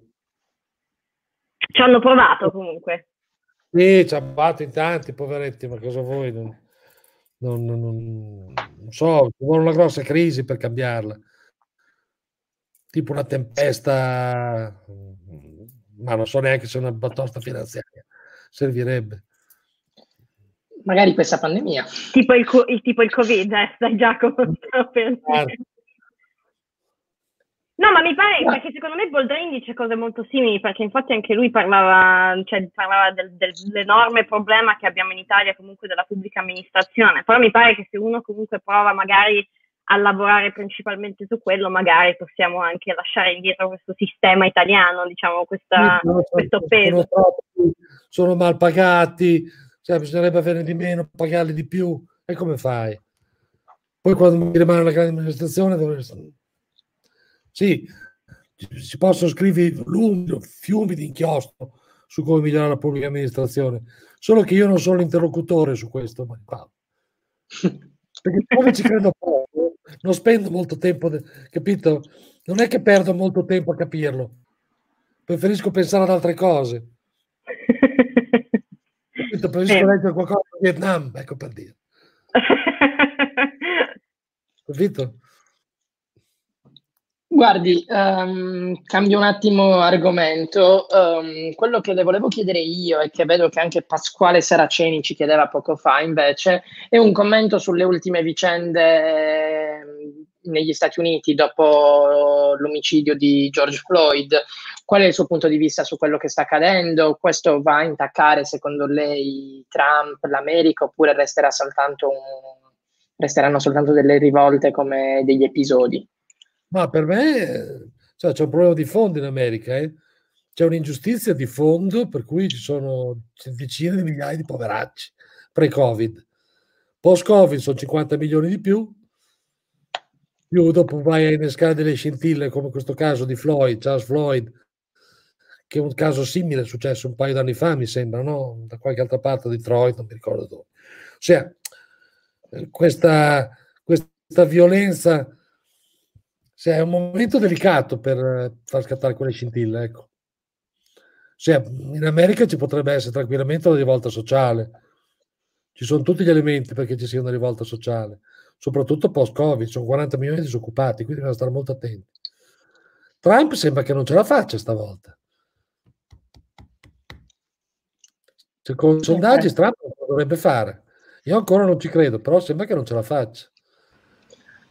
Ah, Questi questa, sondaggi questa non so quanto...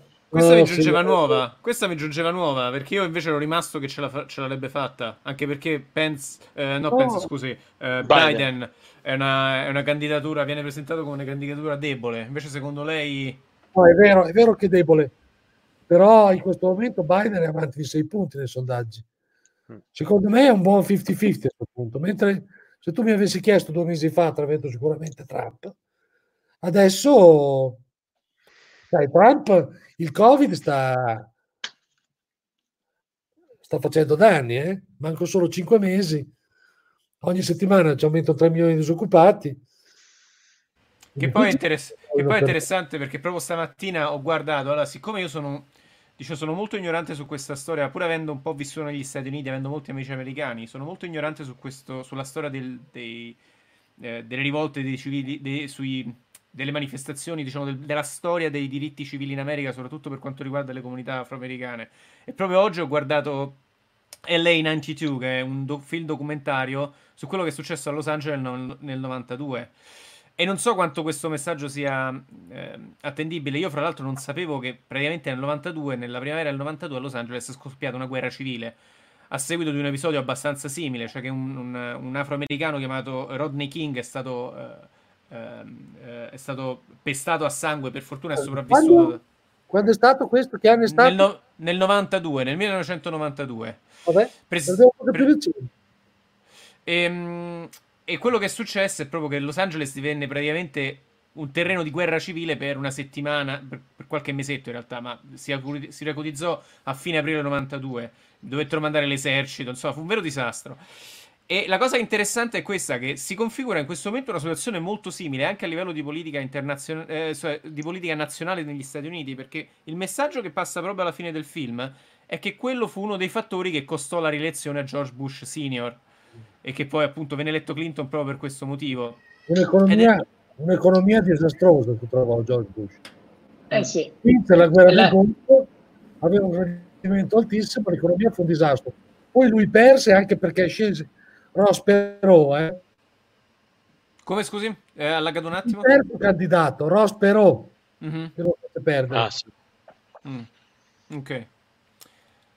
Ehm, eh, però perse, no, per, qui, scu- perse per l'economia, Giulio. Ok, per fine. Perché nel film Scusa. sembra quasi che, che, quello fosse uno dei fattori che avesse contribuito. Questo non lo so. Può darsi, ecco, può darsi, può darsi. Non in grado di dire no, però può darsi. Okay. Anzi, Scusami Giulio, visto che stiamo parlando di disoccupazione americana e vedo che c'è anche una domanda su questo punto e poi veramente un, in un minuto, uh, Nicola Lipari, che è un nostro carissimo amico nonché collaboratore, ci chiede sul fronte della disoccupazione, secondo lei gli Stati Uniti rimbalzeranno velocemente? Io su questo vorrei estendere leggermente perché leggevo che nonostante eh, gli Stati Uniti siano sempre stati elogiati nel resto del mondo per la flessibilità del loro mercato del lavoro, leggevo alcune analisi negli ultimi ultimi giorni, secondo cui invece la disoccupazione è stata più contenuta in Europa grazie a degli schemi che in realtà hanno ridotto le ore di lavoro piuttosto che... Eh, quindi, sì. in Europa c'è la cassa integrazione. Esatto, esattamente questo. Eh, quindi secondo lei è un vantaggio che noi abbiamo questo rispetto al mercato del lavoro no, americano? No, no, il mercato del lavoro americano probabilmente rimbalza. Probabilmente molti di questi saranno riassunti io quello che dico, non so che cosa rimbalza entro novembre. Hai capito? Perché adesso siamo sì, certo. giù, continua ad andare giù, le elezioni sono i primi di novembre, per cui manca poco. Per cui c'è il rischio che, che il rimbalzo sia molto piccolo o che non sia addirittura iniziato quando ci sono le elezioni. Sul fatto che il lavoro flessibile in America sia, che il mercato del lavoro sia più efficiente non c'è dubbio, sono partiti da piena occupazione. In Europa c'è il 10%, lì c'era il finta, era il 2-3%, non c'era neanche l'occupazione. Sul fatto che il mercato del lavoro sia più efficiente non c'è dubbio. Discutiamo solo del fatto che che cosa può succedere da qui a novembre. Ma eh, da un punto di vista prettamente economico, secondo lei sarebbe meglio Biden di Trump? O, vabbè, poi dipende meglio per chi, però ehm, cioè, non so, un'opinione al riguardo. Non lo so, non lo so. Io credo che eh, Trump è stato molto divisivo. Io credo che il mondo occidentale ha bisogno di ricompattarsi. Tutto qui. Verissimo. Sono completamente d'accordo su questo punto, al di là, sì, al di, là di tutto. Ehm, e tra le altre cose, fra l'altro, da medico aggiungo una nota su questa, su questa nota perché ne abbiamo discusso precedentemente qui. Um, Trump questo casino dello sfalsamento del rimbalzo a novembre l'ha veramente cercato, nel senso che se ci sono due paesi che secondo me avrebbero potuto gestire molto meglio la crisi del coronavirus, sono proprio il Regno Unito e gli Stati Uniti se avessero cercato di fare un lockdown un pochino più anticipato, forse avrebbero fatto un contenimento danni molto molto maggiore e avevano, cioè avevano il tipo di eh, eh, vantaggio temporale che a altri paesi come l'Italia, a onor del vero, ma è mancato perché l'Italia, l'Italia in questo frangente è stata anche un po' vittima delle circostanze, no? Ehm, eh, siamo in chiusura direi. Eh, Maria Paola, a te l'onore. Grazie. Allora, noi chiudiamo sempre con, con, con la stessa domanda e, ed è sempre una domanda molto leggera per la chiusura e sarebbe quale libro consiglia per, per vabbè, all'inizio era per la quarantena, adesso l'abbiamo cambiata per i congiunti. O per gli ehm, assistenti civici, Maria Paola, per restare in linea con il trend del momento. o per gli assistenti civici, esatto. E, e, e, invece l'altra è quale libro invece le ha cambiato la vita? Che domanda, non lo so. Guarda, il libro vi consiglio. Leggete Sapiens e Homo Deus. Forse non okay, avete sì. sì, no, molto belli, sì. Ok, quelli che mi ha cambiato la vita. Domanda... O libro preferito? Eh? O anche il libro preferito? Sai che non mi ricordo. Ho letto tutti i libri di Montanelli sulla storia, non so. Io però non ho un libro che ti possa dire che mi ha cambiato la vita. Non ce l'ho. Va bene, vabbè, comunque yu, yu, leggere Yuval Harari praticamente è il consiglio. Guarda, quello che mi ha cambiato la vita sono stati i manuali di preparazione al GMAT. Gianluca sarebbe d'accordo. Me li ricordo ancora con le copertine multicolori. Adesso si fa tutto online, naturalmente. No, allora... eh, Andrea, fallo a prendere. Andrea, ce l'hai? Eh? No, perché Andrea ce l'ho qua, ce l'ho qua. Quindi se abbiamo, se abbiamo domande per il Scusate, chat, ma... la contattiamo? Andrea, certo che potevi toglierlo lo stendino con le tue mutande da dietro lo schermo, eh? cioè, così puoi fare tutto il giro eh, che vuoi, ma... Prima era giallo. Colorati, sì. Vabbè. Va bene, grazie mille, dottor Forchino. Ottimo, grazie di tutto, è stato un grandissimo piacere. Buona serata. Grazie mille. Se volete che lo metta sui miei social, dovete mandare il link all'Erica. Va bene. Mandiamo. Va bene. Ne mandiamo, molto gentile. Ciao ragazzi. Grazie, buona serata. Ciao, buona giornata. Grazie, buona serata. Grazie. E facciamo rientrare Lorenzo così lo salutiamo, fra l'altro. Sì, no ragazzi, Lorenzo. io volevo dire, dopo poi salutiamo Lorenzo, due cose al volo. Uno, Andrea Bertoni si dimostra un sex symbol del pub del lunedì sera, il nostro Brad Pitt, ma comunque un rozzo dentro e sarà forse per questo che piace tanto. Esatto. Secondo, volevo raccontare questo piccolo episodio di oggi in cui mi sono ritrovato in una libreria a Bruxelles, per la prima volta sono andato in un negozio dopo mesi, e ho scritto a Maria Paola, Maria Paola mi consigli un libro, volevo prendermi un libro di Sartre ma non c'è. Per colpa di Maria Paola sono rimasto rinchiuso in una libreria per tre ore. Sono uscito con tre libri, tra cui Carrer, che gli appassionati e gli affezionados del pub sanno cos'è, um, chi è anzi, e poi 100.000 libri che mi ha consigliato tutti in francese. Ho detto fighissimo, cazzo, libri bellissimi.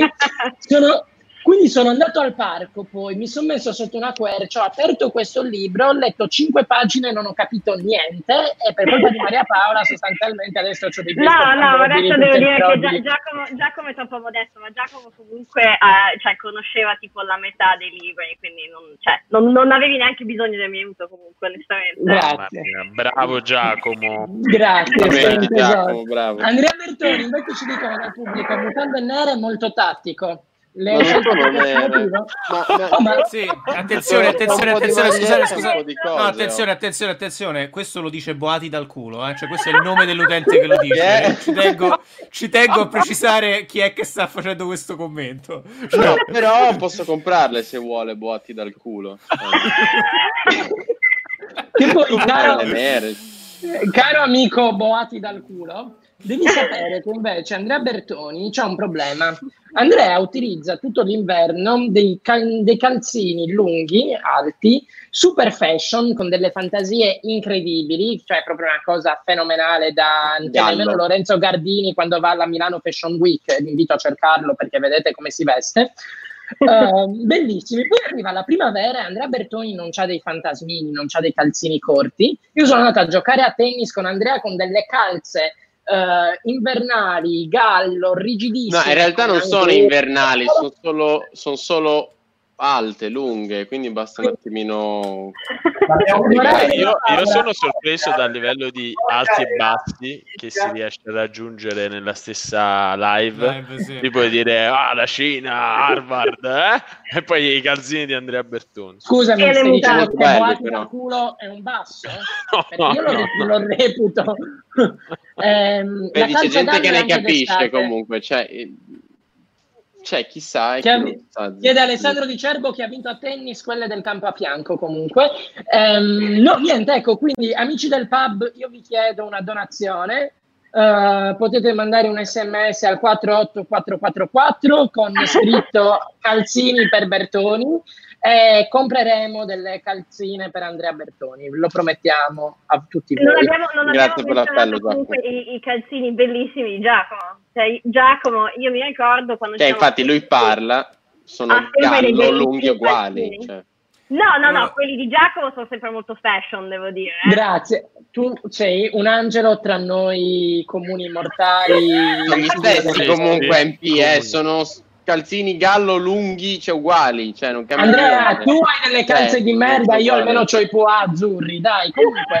Ce li anch'io quelli, non uguali. Ragazzi, adesso che abbiamo sì. passato a parlare di mutande e calzini, diciamo che possiamo fare un attimo di di uh, wrap Scusami, up. aspetta un attimo, c'è Boati dal culo che continua a rispondere. Boati dal culo, tu cosa fai nella vita? Me lo puoi dire? Io sono curioso perché lui dice metto la mia professionalità a disposizione. Benissimo, grazie Boati, ma eh, qual è la tua, la tua, task principale? Sei tipo un commissario come Arcuri? Diciamo, diciamo, che i miei investimenti con quel nickname non so se te li darei, però possiamo parlarne. tu, questo perché... Vabbè, chissà cosa direbbe Dario Maestri Pieri. Uh, esatto. Lorenzo, vuoi dirci qualcosa in chiusura così? Su da culo o, o a prescindere? No, eh, a un certo punto, dopo quando si parla di Cina, a me viene la vena e quindi dopo divento un po' troppo esagitato. Ho cercato di essere abbastanza tranquillo. E, però è stato interessantissimo, secondo me, sentire anche il discorso che ha fatto Forchielli su, su, sui cinesi che ti, ti vogliono incastrare, per non dire altro, però insomma, diciamo incastrare. Sì, Comunque, raga, bo- molto interessante anche dal punto di vista molto culturale. Sì, è un programma. No, e poi è stato interessante Lorenzo che hai portato il punto di Pavlov del tipo di Queensland. Ehm...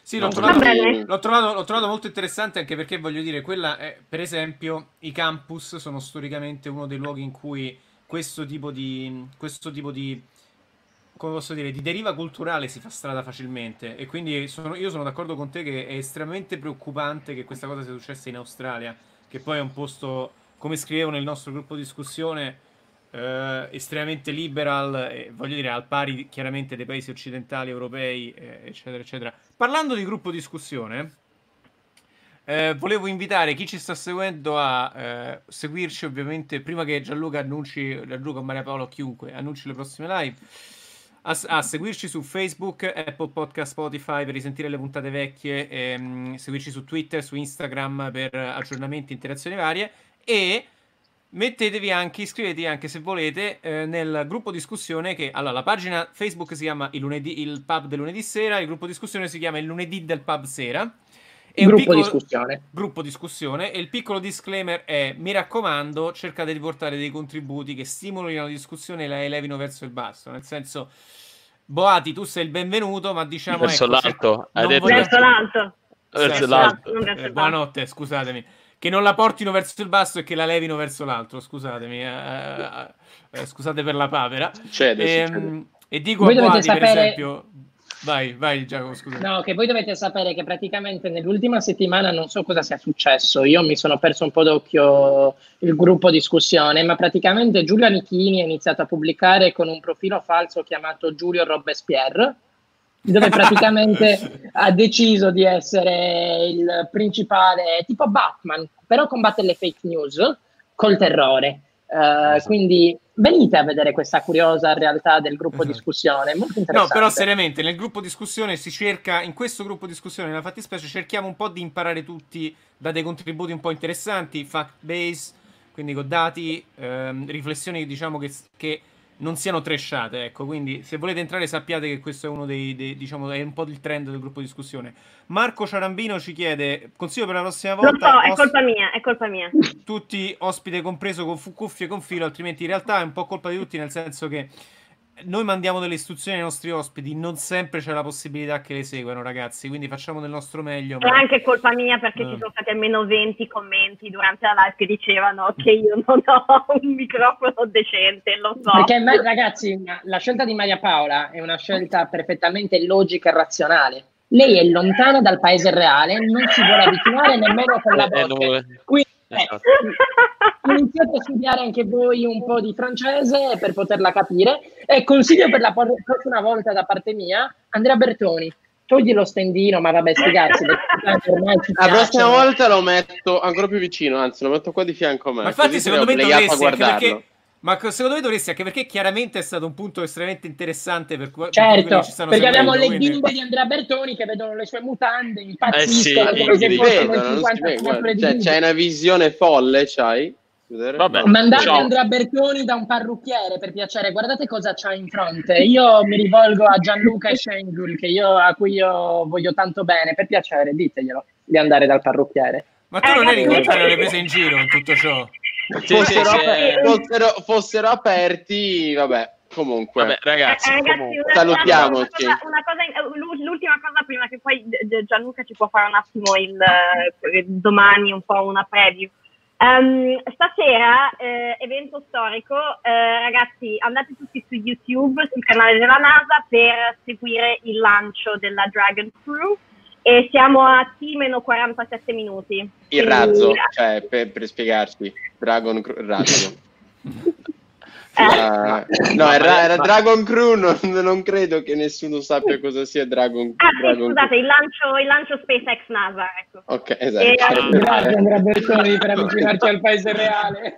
Scusami Maria Paola, ma secondo te um, ESA, no, NASA sta ESA come fatturato sta dottorato?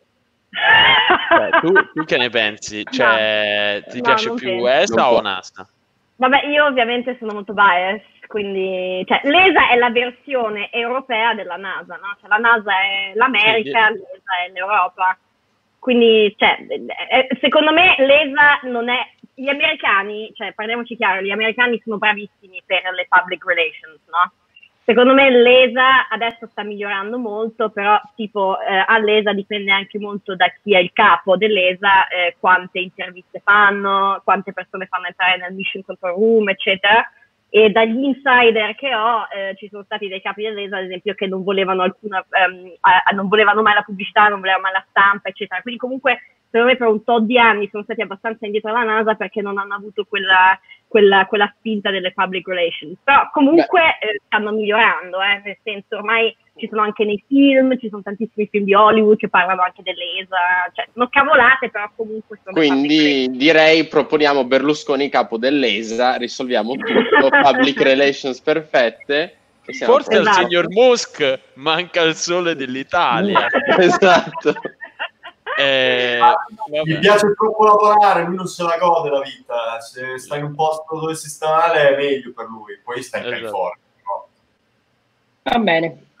Allora, eh, vi annuncio solo l'ospite di domani, eh, sempre per la nostra rubrica che è fatturato oriented, quindi abbiamo detto no ai soliti politici ed economisti, eh, ma sì a gente che fa veramente il cash e, e, domani abbiamo un ospite veramente interessante che è Riccardo Zacconi, che è il fondatore di Candy Crash, è il giochino per il telefono, e che però in realtà il eh, poi da, giochino del telefono ha costruito una delle più grandi aziende di gaming eh, al mondo, che tra l'altro è stata acquisita da Activision. E, e niente, è una persona anche molto interessante che ha avuto diversi eh, cicli nella vita, di cose che gli sono andate bene, male, quindi parleremo anche un po' di, eh, di questo, di resilienza, per, per, usare un termine caro a, ai giovani d'oggi. Madonna, e... resilienza. Cioè, tu devi sapere che se lavori nel web qualsiasi documento è resilienza 8000 volte, cioè tutto orienti da build some sort of resilience in a field. Cioè, anche, ma, Anche se segui la figa su Instagram, tendenzialmente tutti gli altri quelle caption sono... Tatuaggio qui, resilienza, zio, me lo immagino, tipo i funzionari quando passi l'esame, ti tatui resilienza, vabbè, basta, non dico altro. Ehm... Vabbè ragazzi, ci rivediamo tutti quindi sul canale YouTube della NASA. Sì, va bene. Ci vediamo dopo e ci vediamo domani, soprattutto con chi ci ha seguito. Grazie davvero per averci seguito. Eh, continuate Grazie a seguirci. Fate condivisione di contenuti. Grazie, Grazie Lorenzo. Lorenzo. Grazie ad Alessandro e grazie ovviamente al nostro ospite Alberto Forchielli e ci vediamo domani. A domani. Ciao, Ora è sempre Ciao. Perché